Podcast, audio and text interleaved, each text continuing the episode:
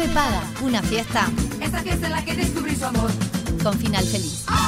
Y ahora llegó un momento que nos encanta en Rompepaga, que es el momento de esperanza humana, donde conocemos diferentes proyectos eh, que, bueno, nos hacen confiar en la raza humana, ¿no? De alguna manera, esa raza que a veces menospreciamos, que decimos está todo perdido, o bueno, no, no no ponemos fichas ahí. En este segmento, justamente, es esa búsqueda de todo lo contrario. Y hoy vamos a hablar de prótesis para mascotas, porque en Uruguay se está innovando en impresión 3D y la pandemia trajo algunas eh, cuestiones interesantes y sobre todo tiempo para algunos profesionales eh, desarrollar eh, distintos proyectos. Y este es el caso de un arquitecto y una veterinaria que unieron fuerzas, cada uno en lo suyo, especialista en sus diferentes áreas.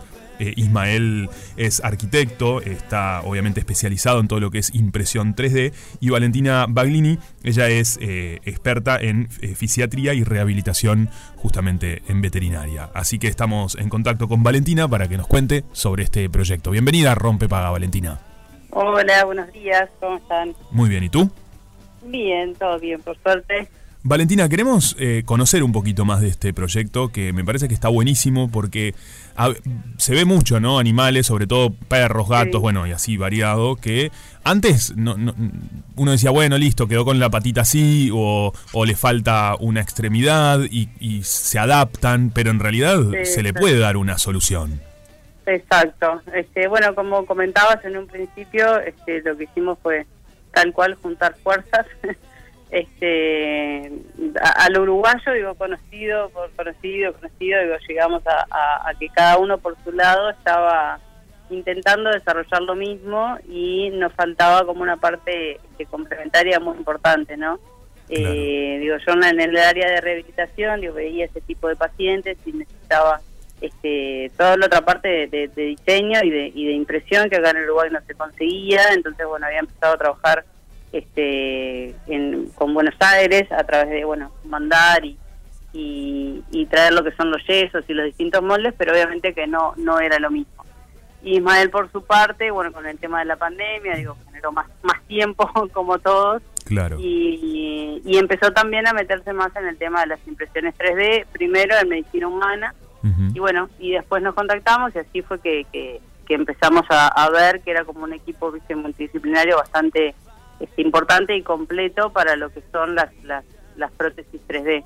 Claro. Este, en veterinaria hay, hay varios pacientes, uno piensa solamente en, en lo que son las amputaciones, a veces totales o, o- o parciales de un miembro por, por bueno, o, o por procesos tumorales o por lesiones neurológicas o traumáticas, hay, hay varias varias patologías que se ven beneficiadas con este tipo de piezas. Este, y bueno, y ahí fue que, que empezamos, y tal cual es una, obviamente una experiencia nueva, es un campo nuevo en Mm. Uruguay y, y en el mundo en realidad, entonces tampoco teníamos mucha base este, eh, sobre la cual trabajar, ¿no? Este, siempre es eh, ensayo y error y cada paciente es distinto, además no Claro. es solo este digo lo, lo médico o este, la, impresión 3D, sino que en el medio está todo lo que es el, el, el día a día de- del dueño, del tutor, que pueda dedicarle tiempo, el comportamiento del paciente. No todos tienen el mismo temperamento, más dóciles, menos dóciles, digo, más asustadizos, menos asustadizos. Entonces, Claro, porque esa es un una gran que- diferencia con, con el humano, ¿no? Esto que estás contando, que, eh, que obviamente, el- el- bueno, los animales son brillantes y, y comprenden un montón de cuestiones, pero bueno, también ahí hay como, tiene que interpretar que lo están ayudando, que esto es un proceso, ¿no? Exacto.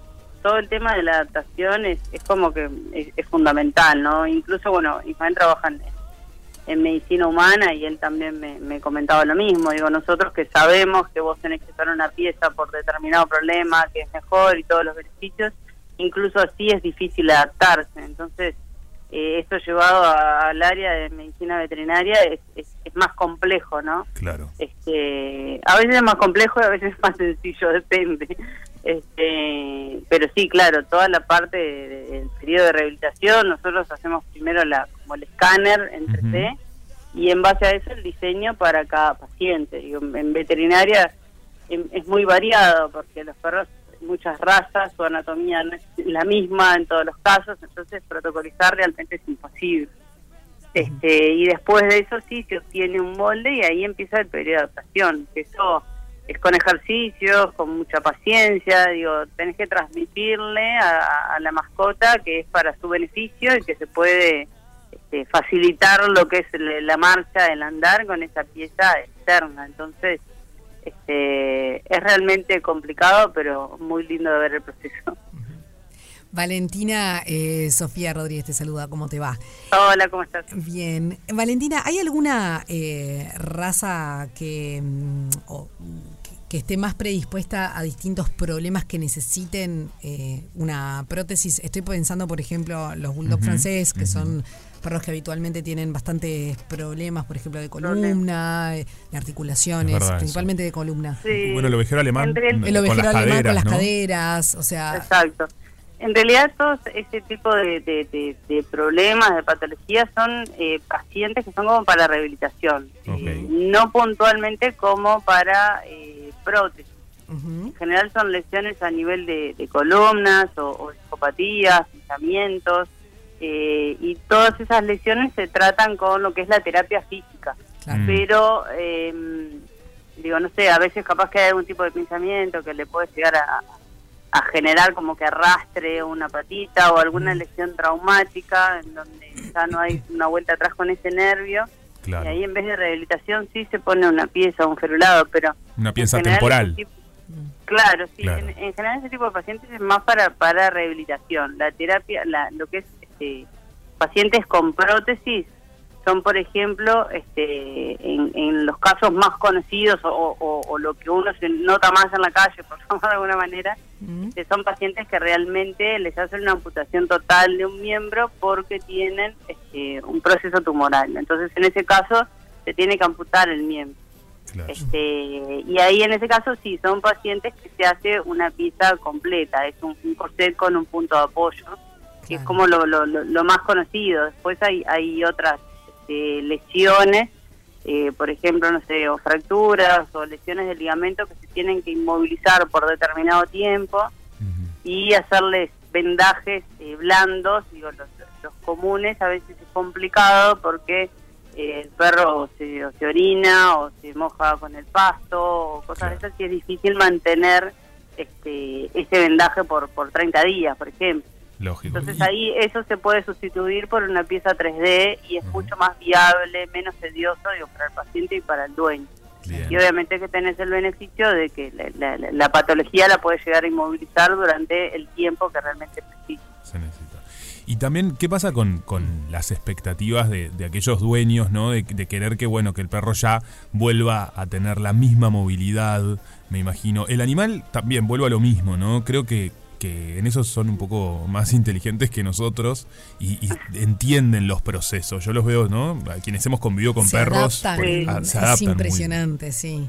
Se adaptan, se adaptan mucho. Ese, ese es el, ese es el, como el punto, yo creo, en cuanto al, al comportamiento no no le ponen mucha, este, muchos peros, Claro. como podemos llegar a ser nosotros. eh, Y bueno, y a través de que o algún ejercicio o, o que ellos sientan la, la comodidad de la pieza o la tranquilidad, que los estás acompañando, que estás con ellos y eso, eh, se pueden llegar a adaptar mucho más, más- Claro. más fácil. Es como un, un clic. Ellos ven el lado bueno, por decirlo de alguna manera, y, y como que arrancan por ese lado. Claro. Este, pero sí, a veces cuesta mucho que, que, que se adapten a una pieza externa. Es como, digo, sin, sin tener eh, conocimiento de que esa pieza te va a hacer bien, es difícil transmitírselo. Este, entonces va a depender de, de- algún acto, de algún movimiento, de algo que vos te puedas llegar a transmitir a, ellos. Claro. Eh, suena capaz que más complicado de lo que es,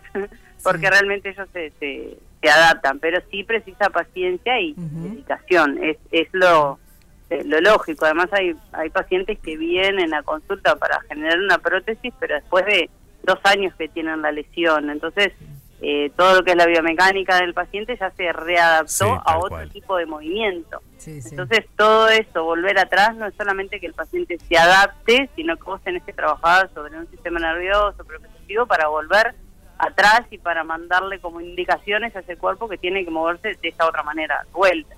Claro. Igual, Este- igual todo esto que, que contás corta un poco con alguna hay, hay como una creencia y un, a veces un discurso de, de ciertas personas de que eso no es vida para un animal, ¿no? Como que eh, ¿no? Sí. Que, que- Sí, que es- no van a ser felices y, y no, y no es así en realidad, no, no. No, no, no, no, no, No, no como es los así. humanos. que- Exacto. Exacto. Creo que hay como do- dos mitos grandes. Uno es que eh, la amputación sea eh, muy fácil o una de las primeras opciones. Este, a veces es, es un camino que capaz que antes no había tantos tratamientos y a nivel de Ujú. medicina veterinaria se optaba este, mucho antes por una amputación.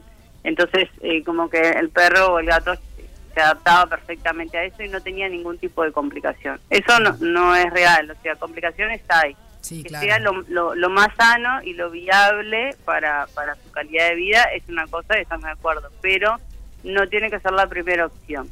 Bien. Este, y por otro lado, sí, eso que tú decías de, de, de- de que no van a ser felices. Digo, hay, no todos los perros son perfectos, igual que los humanos.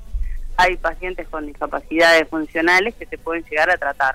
Que Bien. te va a llevar más tiempo, sí, te va a llevar más tiempo y más dedicación, pero eso es exactamente igual que, que nosotros. Claro. Digo, no, no, no por eso este, decidimos hacer una interrupción de una vida, ¿no? Este, digo, lleva más tiempo, obviamente, más dinero, más, más todo, eso no, no es discutible, pero eh, su calidad de vida puede llegar a ser buena, sí, sin duda. Está clarísimo. Valentina, gracias eh, por este tiempo por y, y por este proyecto que me parece que está buenísimo.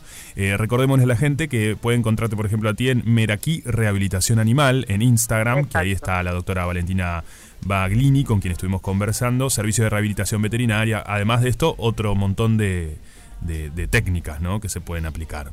Exacto, sí. Muchas gracias a, a ustedes por, por, la, por la invitación, obviamente, y por bueno por, por hacer llegar también este, este tipo de, de proyectos a, a, a otros pacientes que lo pueden precisar. Muchas gracias, Valentina. Que tengas lindo día. Igualmente, gracias a ustedes. Hasta luego. Chau, chau. En Radio Cero disfrutamos del otoño con la mejor música. Otoño 2023 en Radio Cero. 104.3 y 101.5 en Punta del Este.